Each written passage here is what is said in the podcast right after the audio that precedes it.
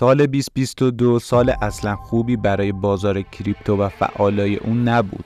اتفاقایی افتاد که بیشتر افراد فاتحه بازار رو خوندن و گفتن داریم آخر و زمان کریپتو رو به چشممون می‌بینیم.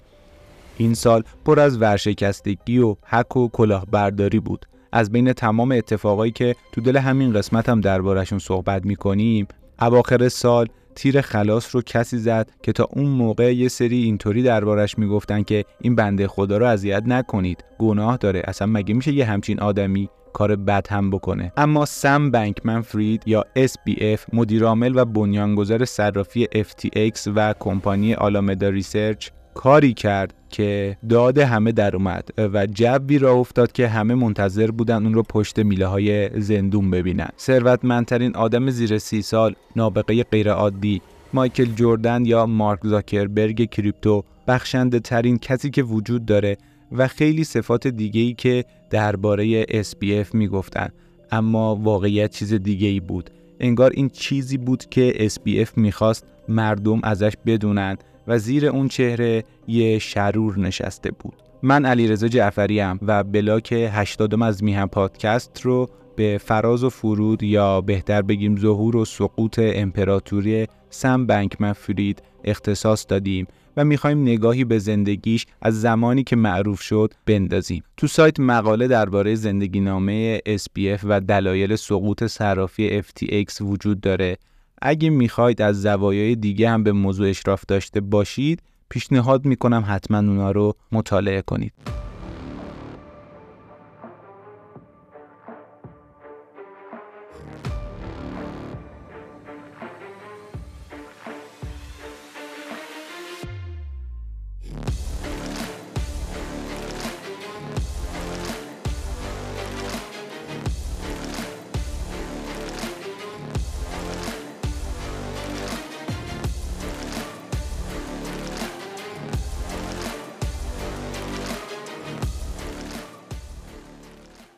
برای اینکه بتونیم یک پیش زمینه درباره این فرد یعنی سم بنکمن فرید داشته باشیم بهتره یه نگاهی به فضایی که توش بزرگ شده بندازیم و باورهاش رو مرور کنیم. سم بنکمن فرید پسر باربارا فرید و جوزف بنکمنه. باربارا فرید پروفسور حقوق در دانشگاه استنفورد و مؤسس مایند د گپ یه تشکیلات بزرگ حزب چپیه که برای افراد و تشکلهای سیاسی کمکهای مالی جمع آوری می‌کنه. جوزف بنکمن پدر سم هم علاوه بر اینکه پروفسور دانشگاه استنفورد تو زمینه مالیات و رگولاتوری فعالیت داره و تخصصش اینه که روندهای مالیاتی رو جوری بچینه که میزان پرداخت مالیات یا به صفر یا به حداقل میزان ممکن برسه. مکتب فکری که سم بهش علاقه داره فایده گرایی یا یوتیلیتاریانیسمه طبق فلسفه اخلاقی. فایده گرایی کارهایی رو تجویز می‌کنه که شادی و منفعت همه رو به حد اکثر میرسونه و در نظر داره. باید این رو هم اضافه بکنم که فایده گرایی حالتی از نتیجه گراییه که پیامدهای هر عمل معیار درستی یا نادرستی اونه. از نظر علم و دانش سم بنکمن شیفته ریاضیاته و خب تو این زمینه هم استعداد داشته و سال 2014 فارغ و تحصیل دانشگاه MIT تو رشته ریاضی تو مقطع ارشد میشه. سم باید کم کم وارد بازار کار می‌شده و از طرفی هم حس بشر دوستی و کمک به دیگران تو اون غلیان می‌کرده. بیایید ادامه مسیر رو با طرح یک سوال پیش بریم. شما ترجیح می‌دید برای اینکه کار خیر انجام بدید و کمک کنید تو یه خیریه مشغول به کار بشید یا درآمد بالایی داشته باشید؟ اگر جوابتون گزینه دومه شما هم به نوعی جزء جنبش نوع دوستی مؤثر یا effective altruism هستید. تو فوریه 2013 فردی به اسم ویلیام مکاسکیل یادداشتی رو با این عنوان می نویسه برای نجات دنیا دنبال کار توی یه خیریه نگردید. توی وال استریت دنبال کار باشید. آقای مکاسکیل دانشیار فلسفه تو دانشگاه آکسفورده و کسیه که تفکر و جنبش نوع دوستی مؤثر رو پای ریزی کرده. اون توی TED Talk گفته که ده سال با همکاراش درباره این نوع نگرش و تفکر تحقیق و بررسی انجام داده. طبق این نگرش افراد باید دنبال این باشن که با هر چیزی که در اختیار دارن چه ثروت و چه زمان کاری کنند که جهان به جای بهتری تبدیل بشه. خب یکی از رویکردها اینه که آدما درآمدشون رو بیشتر و بیشتر کنن که از اون طریق مقدار بیشتری به خیریه ها کمک کنن. این پدیده رو هم تو مفهومی به اسم earn to give یا به دست آوردن برای بخشیدن تعریف می‌کنن. مکاسکیل توی یه یادداشتی میگه در نظر گرفتن این مفهوم به مسیر شغلی افراد کمک قابل توجهی می‌کنه. ولی خیلی از آدما از اون قافلن و فکر می‌کنن در حد شعاره. اون معتقده خیلی از دانشجوهای دانشگاه که پای صحبتاش نشستن این concept رو قبول کردن. تو همین حین که این نظریه مطرح شده بود مکاسکیل از یه فارغ التحصیل 24 ساله رشته فیزیک و ریاضی از دانشگاه MIT میشنوه که همین روحیات رو داره و به دنبال بهتر کردن دنیاست. اونم کسی نیست جز سم بنکمن فرید. مکاسکیل سم رو متقاعد می‌کنه که به جای کار کردن به طور مستقیم برای خیریه به دنبال کار پردرآمدی باشه که بتونه از درآمدش به خیریه کمک کنه. برای همین سم هم به این نتیجه می‌رسه که بره توی جین استریت و مشغول به کار بشه. بعد از سه سال و نیم کار توی جین استریت یعنی تقریبا توی سپتامبر 2017 سم به امید و فکر پیدا کردن یک کار بهتر و پردرآمدتر از کارش که درآمد خوبی هم ازش به دست می آورده خارج میشه و جین استریت رو ترک می‌کنه. توی جین استریت هم یه همکار داشته به اسم کارولین آلیسون. 22 سالش بوده اون موقع و اونم شیفته مکتب نودوستی اثر بخش بوده. برای کارولین هم این کار سم یعنی خارج شدن از کارش خیلی عجیب بوده. ولی اون موقع شاید این عجیب ترین چیزی نبوده که کارولین می‌تونسته بهش فکر کنه و حتی به ذهنش هم نمی‌رسیده که به واسطه ارتباطش با سم چه اتفاقاتی در انتظارشه. همین که سم تو فکر پیدا کردن مسیر جدیدش بوده مکاسکیل بهش پیشنهاد میده که علی‌الحساب تو هسته اصلی بنیاد EA یا همون Effective آلتریزم مشغول بشه. این هسته یا تیم مسئولیت پیشبرد اهداف و برنامه ریزی های جنبش رو داشته. تو اون تیم یه خانومی به اسم تارا مکالی حضور داشته که سرپرست تیم بوده. همونطور که گفتم این اتفاق تو سال 2017 در حال رخ دادن بوده. سالی که بیت کوین از هزار دلار به 17 هزار دلار می‌رسه. باید قبول کنیم که بنکمن هم آدمی نبوده که تو هپروت سیر کنه و حواسش به این چیزا نباشه. قطعا داشته یه فکری می‌کرده که یه حرکتی بزنه. حرکتی هم که می‌زنه اینه که به همراه همون همکارش یعنی تارا مکالی شرکت جدیدی رو راه اندازی کنه. اون شرکت هم شرکتی نیست جز آلامدا Research.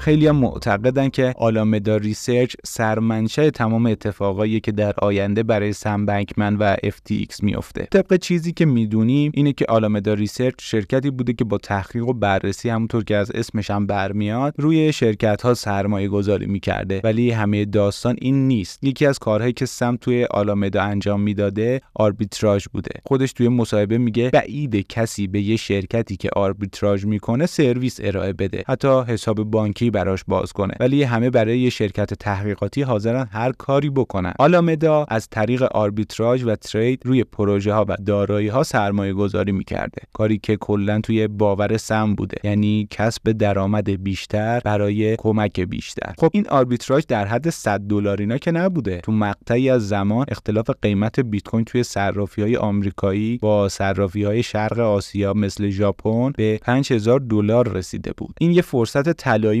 محسوب می شده اما راحت هم نبوده. استفاده از صرافی های متمرکز و جابجایی مبالغ بالا داستانهای خودشو داشته. ولی سم به واسطه روابطی که توی بنیاد ای ای به دست آورده بوده از طریق آشناهای ژاپنیش این کار رو انجام میده. صحبت از چند ده میلیون دلاره و خب به همین راحتی نقل و انتقالش امکان نداشته. توی کسب و کار هیچ اقیانوسی تا ابد آبی نمیمونه. بعد از اینکه افراد بیشتری از این فرصت یعنی همون آربیتراژ بین صرافی ها با خبر میشن میشن و از طرفی هم پای نهادهای قانونگذاری به میون میاد. کم کم فاصله قیمتی بین صرافی ها کمتر و کمتر شد و تقریبا توی تمام صرافی ها بیت کوین با یه قیمت ثابت و مشخص معامله می‌شد. این اتفاق باعث شد که از ژانویه 2018 به بعد آلامدا دیگه نتونه مثل قبل درآمد کسب کنه. بعد از اتفاقی که برای آلامدا میفته یعنی اینکه نمی‌تونه دیگه مثل قبل درآمد کسب کنه خیلی ها از جمله هم‌بنیانگذارش تارا مکالی ناامید میشن. بعدا توی یه مقاله‌ای که توی نوامبر 2022 تو forum EA منتشر میشه. یکی از کارمندای آلامدا Research میگه که سم مشخصا با اجرای قانون مشکل داشته و یه جوری رفتار می‌کرده که انگار قانون برای اون نیست و حاضر بود برای رسیدن به هدفش هر کاری انجام بده. این باور رو داشت که هدف وسیله رو توجیه می‌کنه. برخلاف تصویری که رسانه ها و افراد بیرون از کسب و کار و دم و تشکیلات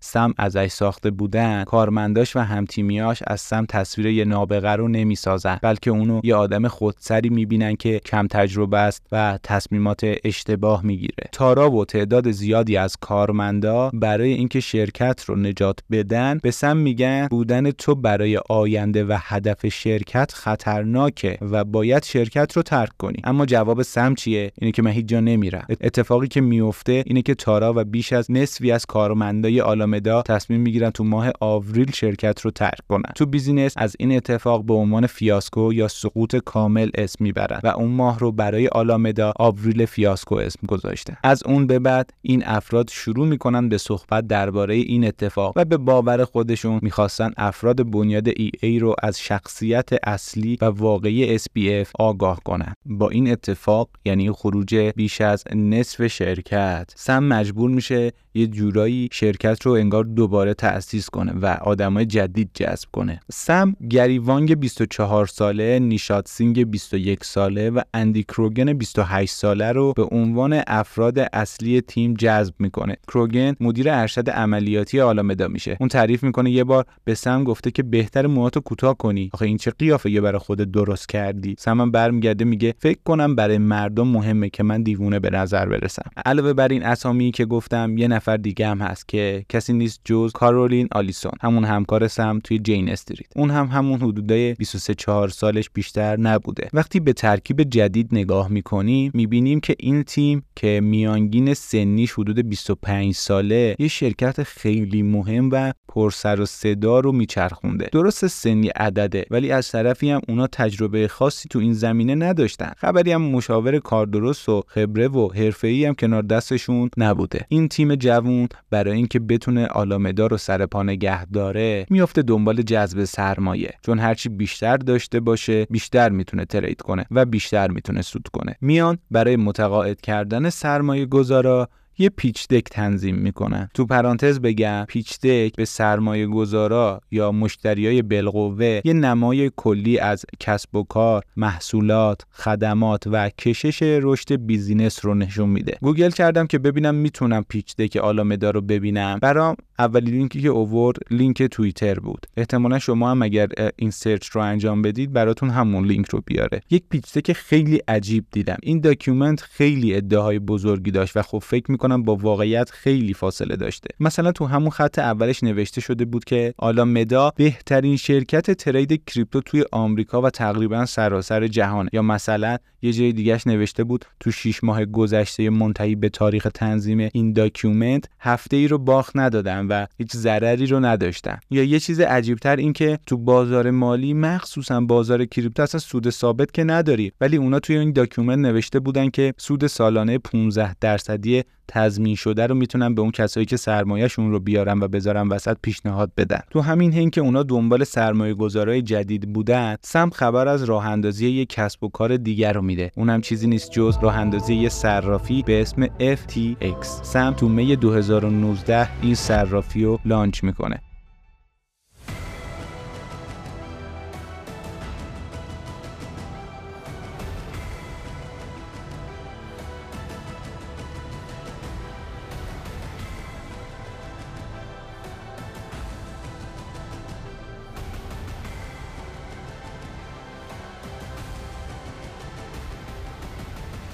گری ونگ از اعضای تیم آلامدا بهش کمک می‌کنه تا زیرساختای فنی لازم رو ایجاد کنه و یه سهم ده درصدی هم برمیداره اینجا یه مشکل وجود داشته. سم درباره ارتباط دوتا کمپانیش هیچ شفاف سازی نکرد و هیچ توضیحی نداد. تا الان آلامدا کارش این بوده که ترید انجام بده. خب از این به بعد میاد به جای اینکه از پلتفرم های دیگه استفاده بکنه از FTX استفاده می‌کنه. همونطور که می‌دونیم جریان اصلی درآمد صرافی ها هم گرفتن کارمز از تراکنش هاست. آیا این امتیاز برای آلامدا در نظر گرفته شده که مثلا بابت تریداش کارمز نده؟ یا توی اوردر بوک صرافی مثلا به نفع آلامدا تغییری ایجاد نشه؟ هیچ تضمینی داده شده بوده؟ هیچ شفاف سازی شده بوده؟ ظاهرا که هیچ شفاف سازی انجام نشده بوده. با توجه به اینکه آلامدا از FTX برای معاملاتش استفاده می‌کرد عمق بازار و حجم معاملات FTX رشد خوبی داشت. با این اتفاقا سم تونست سرمایه گذاره بیشتری رو متقاعد کنه که روی پروژه سرمایه گذاری کنن و تا آگوست 2019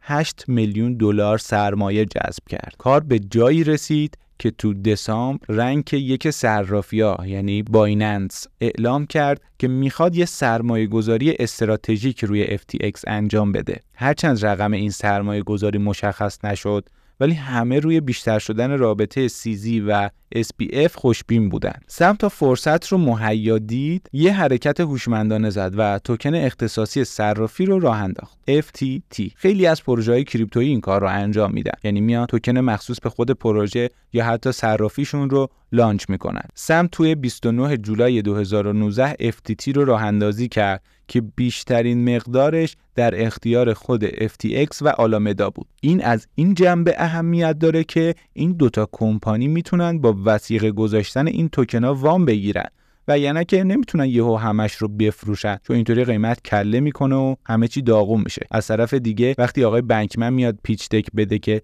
ما شرکت خفنی هستیم میاد روی این مانو میده که ارزش دارایی ما که بخش قابل توجهش توکن FTT خیلی بالاست و این از خفن بودن ماست. خب انگاری روزگار روی خوشش رو داشت به سم نشون می‌داد جذب سرمایه راه اندازی پروژه جدید راه اندازی توکن حضور توی محافل مختلف صحبت در مورد FTX صحبت در مورد سم بنکمن انگار همه چی داشت براش خوب پیش می‌رفت. توی جولای 2021 SBF با شرکای Sequoia Capital که یه venture capital نام آشناست که روی اپل، گوگل، اینستاگرام و کمپانیایی در این حد و اندازه سرمایه گذاری کردن صحبت می‌کنه که بتونه اونا رو برای سرمایه گذاری روی FTX متقاعد کنه. بنکمن می‌گفت می‌خواد FTX جایی باشه که شما با پولتون هر کاری می‌خواید بکنید. بیت کوین بخرید با هر واحد پولی به هر کسی تو هر جای دنیا پول بفرستید و معامله کنید یا خریدای روزمرهتون رو انجام بدید. ظاهرا سم توی این زمینه موفق بود و تونسته بود کارش رو انجام بده. برای اینکه چند ماه بعد از اون مکالمه و جلسه سکویا چیزی حدود 900 میلیون دلار توی FTX سرمایه گذاری می‌کنه. یه سال بعد از اون جلسه یعنی تو سال 2022 سکویا تو بلاگ خودش مقاله‌ای با این عنوان منتشر می‌کنه که سم بنکمن فرید دچار اختلال نجات و ایثاره و شاید شما هم باید این رو داشته باشید. این اختلال که به زبان انگلیسی savior complex خونده میشه اینطوریه که طرفی که این حالت رو داره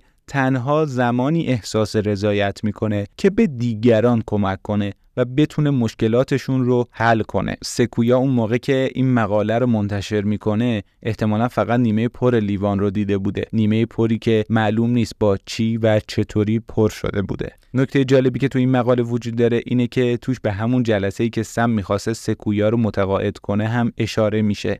شاید باورتون نشه ولی تو مقاله نوشته که SBF تو تمام مدت جلسه داشته League of Legends بازی می‌کرده. سم انقدر روی رفتار و حرکاتش مانور داده بوده که توی این گزارش یکی از نقاط قوت و تمایز FTX از سایر کمپانیهای کریپتویی رو رفتارهای اخلاقی اون می‌دونستن. علاوه بر سکویا سرمایه گذارای نام‌آشنای دیگه مثل SoftBank و Lightspeed Venture Partners و Paradigm هم روی FTX سرمایه گذاری کرده بودن. اینا همشون برای خودشون اسامی بزرگی‌ان. یه مسئله اینه که این فرد یعنی SBF چطوری تونسته همه اینا رو متقاعد کنه؟ یعنی تو جلسه با همه اینا داشته بازی می‌کرده. یه مسئله هم اینه که شرکت هایی که اسم و پورتفولیوشون رو تریلی هم نمی‌کشه چطوری متقاعد می شدن البته ناگفته نمونه. زمانی که FTX می‌خواست شروع به کار کنه هم زمان خوبی بود. سال 2021 تو این سال بیت کوین ATH تاریخی شد زد و به 67 هزار دلار رسید و در کنارش پروژه های دیگه ای هم به بازار اومدن که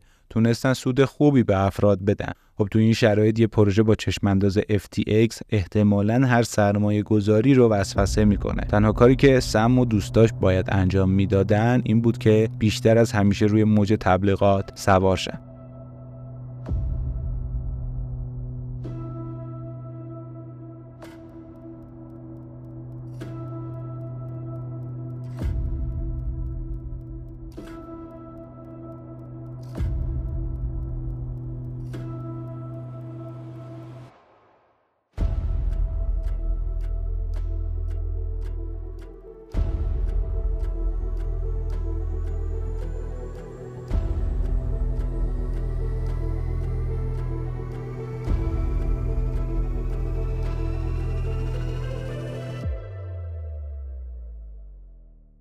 FTX شروع می‌کنه به بریز و بپاش. بریز و بپاشی که تا اون موقع به نظر خودم خیلی قفل بود. برای خیلی اصلا تا اون موقع پروژه کریپتویی انقدر جسارت نداشتن که بیان و اینطوری علنی تبلیغ انجام بدن. مثلا ورزشگاه اختصاصی یکی از تیم های بسکتبال NBA به FTX Arena تبدیل شد. اونم با قرارداد 135 میلیون دلاری به مدت 19 سال. باز شدن پای سلبریتی ها به بازی سم sponsoring بازی های بیسبال و بازی های الکترونیک مخصوصا League of Legends تکه های دیگه از پازل سم بودن. قسمت قابل توجه دیگه هم اینه که سم از کسایی استفاده کرد که زمانی مخالف سرسخت کریپتو بودن. ولی تو ادامه به یه طرفدار تبدیل شدن. نمونه بارزش آقای کوین اولیریه. زمانی بود که اولیری درباره بیت کوین می‌گفت واقعا چیز مزخرف و به درد نخوریه. ولی تو آگوست 2021 خبر اومد که ایشون با یه قرارداد چندین ساله به ارزش 15 میلیون دلار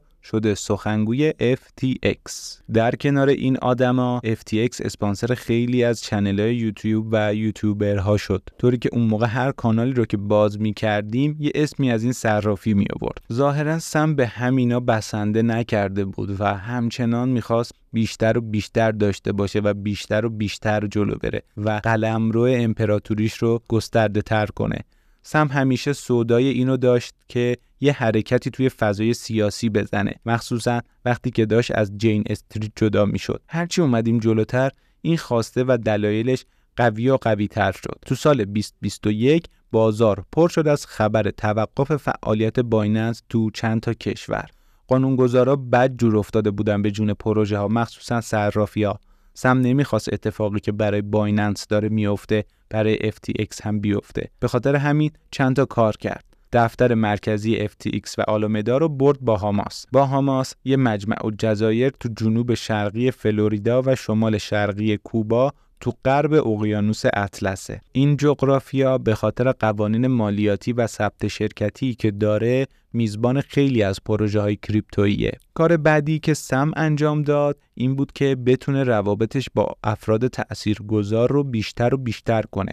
و یک کانال ارتباطی با سیستم تصمیم گیری تو آمریکا بسازه. چند وقت بعد از نقل مکان به باهاماس، سم مارک وتجن commissioner سابق CFTC رو به تیم FTX اضافه می‌کنه. CFTC یا کمیسیون معاملات futures کالا مسئول قانونگذاری و regulate کردن بازار futures و option آمریکاست. این فرد یعنی وتجن کسی بود که سم می‌تونست ازش تو مسیر قانونگذاری استفاده کنه. اقدام بعدی سم پذیرفتن بود. پذیرفتن قانونگذاری به جای مقاومت در برابرش. چند ماه بعد از اینکه سم وجن رو استخدام می‌کنه توی کنگره برای توضیح درباره دارایی های دیجیتال و آینده این بازار حاضر میشه. سم میگه این بازار پتانسیل این رو داره که زندگی خیلی رو بهبود بده. صحبت جالبی که می‌کنه اینه که با رگولاتورهای دیگه درباره موقعیت بالقوه‌ای که میشه زیر پرچم قانونگذاری فعالیت کرد صحبت کرده. این مسئله صدای خیلی رو در آورد. بعد از این بود که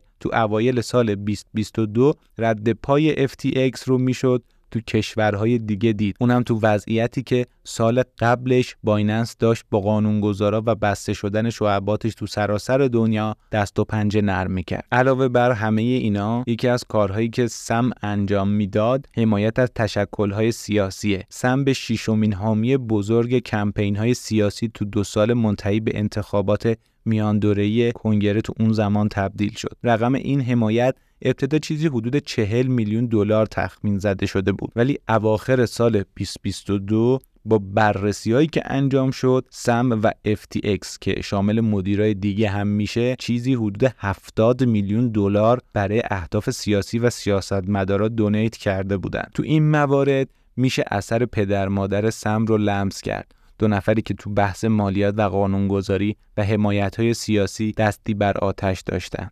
سر این حرکت هایی که بنکمن می‌زد خیلی ها باهاش رفتن تو زاویه. مثلا یه حرکت دیگه ای که زد این بود که پیگیر اجرایی شدن قانون حمایت از مصرف کنندگان کالاهای دیجیتال مرسوم به DCCPA Act بود. منتقدای این طرح اینطوری استدلال می‌کردن که این کار باعث میشه پروتکل‌های دیفای مثل صرافی های متمرکز بشن و ویژگی هاشون از جمله پرمیژنلس بودنشون رو از دست بدن. رفته رفته داشت روی دیگه سم بکمن فرید برای بقیه نمایان می‌شد.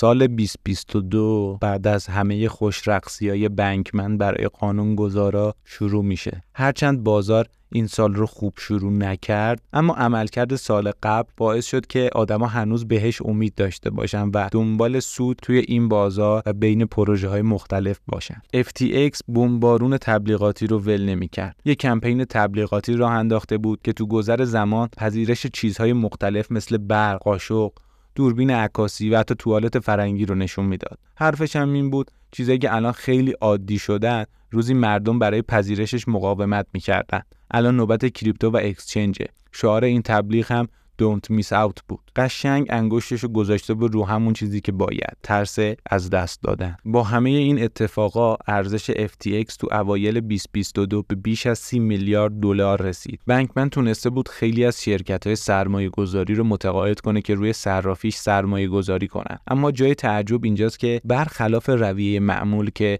سرمایه گذارا تو هیئت مدیره سیت دارن یعنی حق رأی و تصمیم گیری دارن تو داستان FTX این اتفاق نیفتاده بود. بارها تو جاهای مختلف سرمایه گذارا گفتن که دیدگاه سم اینطوریه که نظارت کمی روی روندها داشته باشه و سیستم خودش پیش بره و شرط پذیرفتن سرمایه گذارا هم همین بوده که به این دیدگاه احترام بذارن و اجراش کنن یه جور حالت این که می‌خوای بخوا نمی‌خوای نخوا همینی که هست پیرو همین دیدگاه و فکر کنم برای اینکه نخواد به کسی جواب پس بده تو جولای سال قبلش تصمیم می‌گیره تمام توکن های خریداری شده توسط CZ رو buy back کنه. همون سرمایه گذاری استراتژیکی که CZ گفته بود. فوربس تو لیستی که سالانه درباره ثروتمندترین افراد آمریکا منتشر می‌کنه سم بنکمن فرید رو با 22.5 میلیارد سرمایه تو سی سالگی به عنوان سی و دومی ثروتمند معرفی می‌کنه. تو این آمار میگه اگه مارک زاکربرگ رو بذاریم کنار SBF جوانترین میلیاردر تاریخه. همه درباره ظاهر و رفتارش صحبت می‌کردن. رفتارهای عجیب سمم تمومی نداشت. مثلا یکی از کارش این بود که توی همون دفتر کارش میخوابید و مثلا اگه جلسه ای با سرمایه گذار قرار بود برگزار بشه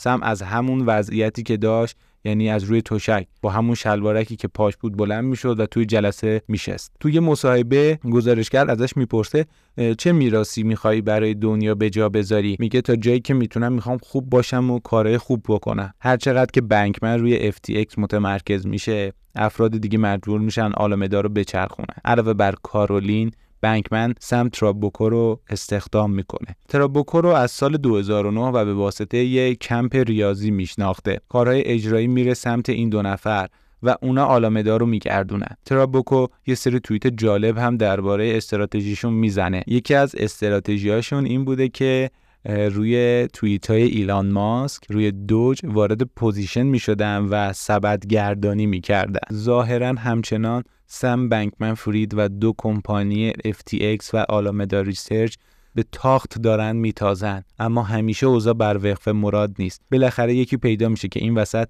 خلاف جریان شنا کنه.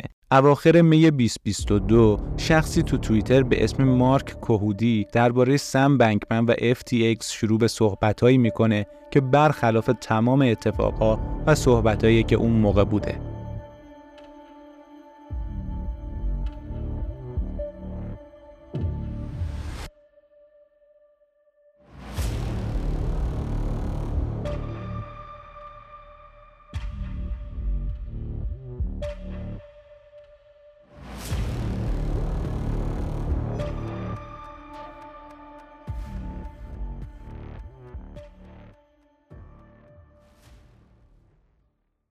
آقای کوهودی شورت سلره. شورت سلر کسی که روی شکست کمپانیا و سقوط سهامشون شرط بندی می‌کنه. کوهودی می‌گفت FTX یه مشکله و معلوم نیست کی منفجر بشه. اون معتقد بود که سم ساده ترین سوالا رو هم نمی‌تونه جواب بده و تمام دم و تشکیلاتش یه ساختار پوشالی و غیر قابل اعتماده. بعد از توییت های فراوون و صحبت تو فضای سوشال کوهودی وارد فاز جدی میشه. اون یه ایمیل به بلومبرگ می‌زنه و میگه که یه سری اطلاعات درباره سم بنکمن و صرافیش جمع آوری کردم. به نظر میاد که شما هم باید این کار رو انجام بدید. فایل تحقیقاتش رو هم به ایمیل attach می‌کنه و برای بلومبرگ میفرسته. خیلیا فکر نمی‌کردن یه سال بعد از اون همه جلال و جبروت برای کریپتو سال 2022 افتضاح ترین سال تا به امروز لقب بگیره. سقوط لونا بسته شدن ترا ورشکستگی Three Arrows Capital و بحران سلسیوس و وویجر همه و همه مثل یه سیلی تو گوش کاربرا بود. انگار همه از خواب بیدار شدن و تازه حواسا جمع شده بود. همه گمان زنی می‌کردن که نفر بعدی و اتفاق بعدی کیه و چیه. تو پرانتز اینو هم بگم که دو تا اپیزود درباره ترا و سلسیوس داریم.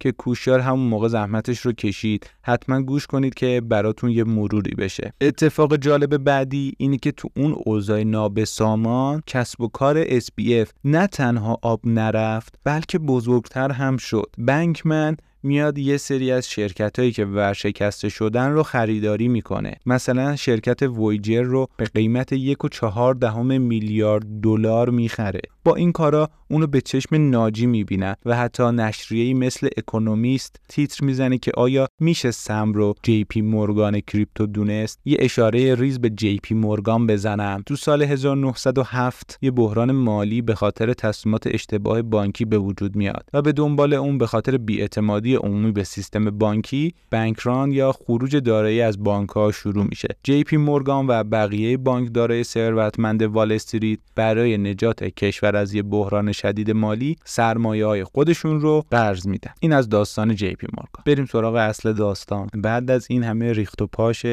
SPF و خرید شرکت های ورشکسته خبرگزاری های مختلف و آدم های مختلف ازش میپرسیدن که این همه پول رو از کجا آوردی؟ آیا بازم پولی داری که این کار رو بکنی؟ اگه مثلا یه مورد دیگه پیش بیاد این کار رو حاضری انجام بدی؟ اونم می‌گفت آره باز حرف از سبک زندگیش افتاد سر زبونا که خیلی مشتیه و خیلی ساده زیسته و از این حرفا. کوهودی اینجا دوباره شروع می‌کنه به حرف زدن.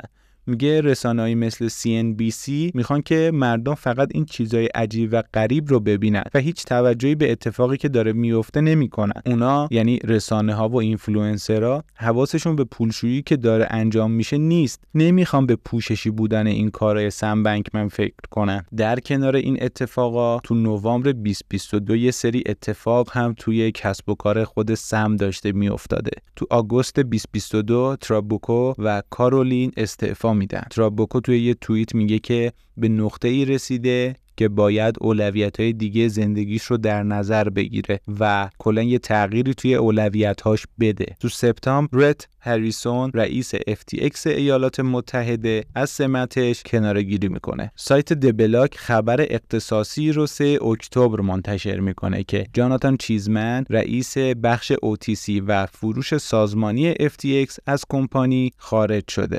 اتفاقای ناخوشایند یکی پس از دیگری سراغ سم اومد تا اینکه دو نوامبر 2022 کوین دسک مقاله این منتشر می‌کنه که به ابهام توی مرزبندی بین آلامدا و FTX اشاره میشه. تو لید مطلب اومده که با توجه به مدارک خصوصی که به دست کوین دسک رسیده از سی جوان آلامدا 14 و 6 دهم میلیارد دلار. دارایی تو ترازنامهش ثبت کرده که بیشتر اون توکن FTTه خب این خبر برای خیلی یادآور اتفاقی بود که برای سلسیوس و توکن سل افتاد. هنوز چند ماه از اتفاقای ناخوشایند قبلی نگذشته بود و انگار همه از اون موقع به حالت نیمخیز مونده بودن که اگه اتفاقی افتاد سریع حرکتی بزنن. بزرگترین حرکتی که شکا رو به یقین تبدیل کرد توییت سیزی توی 6 نوامبر بود. توی این توییت اون گفتش که از سال پیش بایننس دارایی هایی که مربوط به FTX بوده رو فروخته و نزدیک به دو یه دهم میلیارد دلار به ازاش دریافت کرده. اونا قصد دارن هرچی توکن FTT مونده رو هم با توجه به شرایطی که پیش اومده بفروشن. کارولین سیزی رو منشن می‌کنه و میگه اگه دنبال اینی که اثر فروش توکن هات رو روی بازار کم کنی آلامدا حاضره که همه اونا رو همین امروز به قیمت 22 دلار بخره. اینجا به نظرم سیزی یه تیر خلاصتور به آلامدا و FTX و بنکمن و هر کی که اونجا نقشی داره می‌زنه. تو جوابش میگه که نه خیر بعد از طلاق که نباید تظاهر به عشق و عاشقی کرد. ما قبلا حمایتمون رو انجام دادیم ولی از طرفی هم علیه کسی فعالیت نمی کنیم. اما این کار ما هم یه مدیریت ریسکه هم ما از کسایی که علیه بقیه بازیگرای صنعت اینجاش خیلی مهمه علیه بقیه بازیگرای صنعت لابی می‌کنن حمایت نخواهیم کرد. حتی تو همون توییت میگه از لونا یاد بگیرید. سه چهار روز بعد از این توییت بازار panic می‌کنه و FTT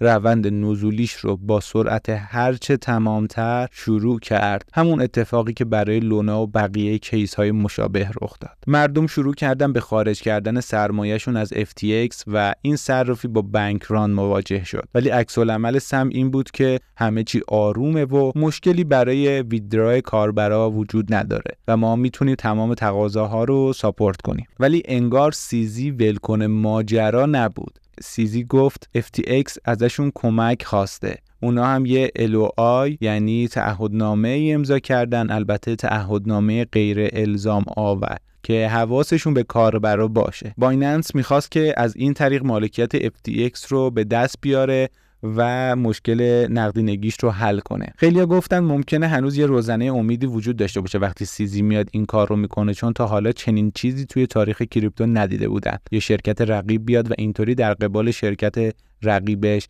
عمل کنه. اما انگار همای سعادت فرسنگ ها از سم دور شده بود چون فردای توییت CZ SEC و CFTC اعلام کردند طبق تحقیقاتشون FTX از دارایی و سرمایه کاربرا سوء استفاده کرده. دقیقا چیکار کرده؟ سرمایه ملت رو داده به اون یکی شرکتش یعنی Alameda Research که باهاش ترید کنه. تخمین زده میشه که رقم این سوء استفاده به 10 میلیارد دلار می‌رسه. این همه مسئله نیست. داستان اصلی اینه که یک تا دو میلیارد دلار از این سرمایه ناپدید شده. با این خبر توییتر رسمی بایننس اعلام می‌کنه که از برنامهشون برای خرید FTX منصرف میشه. سم بنک منفرید که تا به اون روز طوری رفتار می‌کرد که انگار اتفاقی نیفتاده.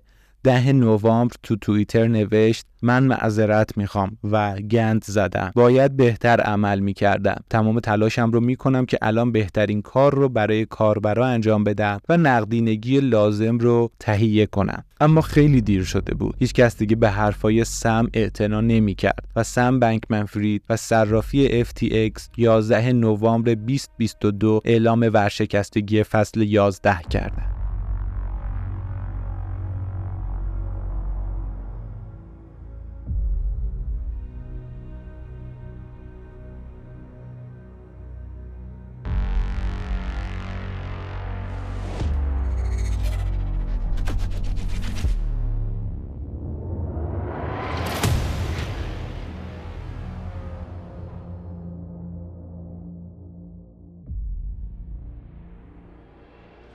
سم که تا اون روز انگار مسئولیت اشتباهش رو پذیرفته بود یهو تو 14 نوامبر میاد یه توییتی می‌زنه که چه خبره؟ البته به همین سرراستی هم نه. اول یه کلمه وات توییت می‌کنه بعد توی چند تا تردز حروف کلمه هپند رو توییت می‌زنه. یعنی توی هر تردزش یه حرف رو می‌ذاره. خب به جای این کارا میومدی درست حسابی صحبت می‌کردی مرد حسابی. این عکس العمل سم مردم رو بیشتر جریه دار می‌کرد هرچی زوایای پنهان این پرونده آشکار می‌شد کاربرا عکس بیشتری نشون می‌دادن مخصوصا کسایی که از قبل این صرافی رو پروموت می‌کردن و یک جورایی هوادارش بودن حرف از عدم اطمینان و شکست اعتمادشون بود. مثلا اولیری که سخنگوی FTX بود یکی از مالباخته های این داستان هم به حساب می اومد و صداش هم در اومده بود.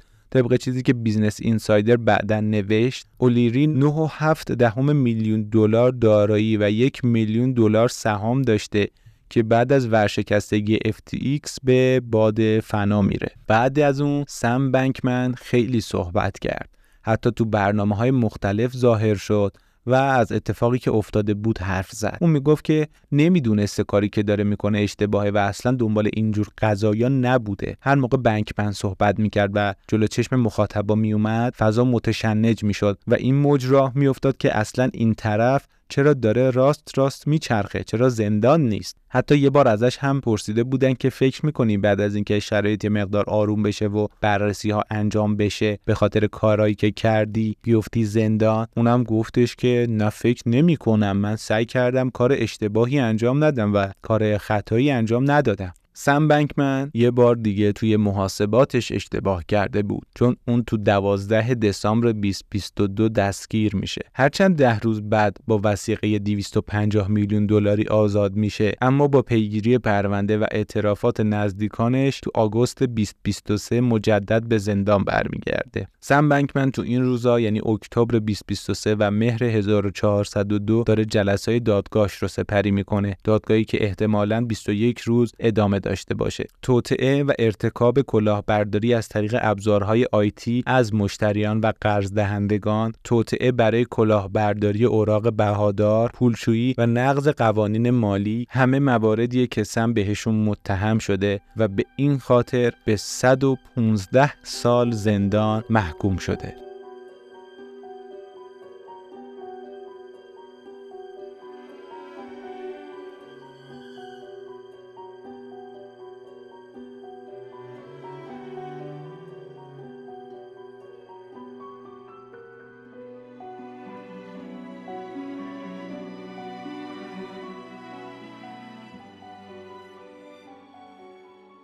داستان یکی از شرورهای بازار کریپتو رو با همدیگه مرور کردیم. داستان اینکه سم بنکمن فرید چطوری بدون اینکه کسی حتی تا قبلش اسمش رو هم بدونه یهو به جوانترین میلیاردر تاریخ تبدیل میشه. معلوم نیست که این آخرین فرد و اتفاق تو بازار کریپتو باشه چون خیلی خیلی این بازار پتانسیل این اتفاق رو داره. به نظر شما امکان این وجود داره که دوباره چنین اتفاقی بیفته؟ ممنون که منو تو این قسمت همراهی کردید. سایت میهن بلاکچین Podbean Castbox Spotify Google Podcast و Apple Podcast راههای ارتباطی ما با شماست.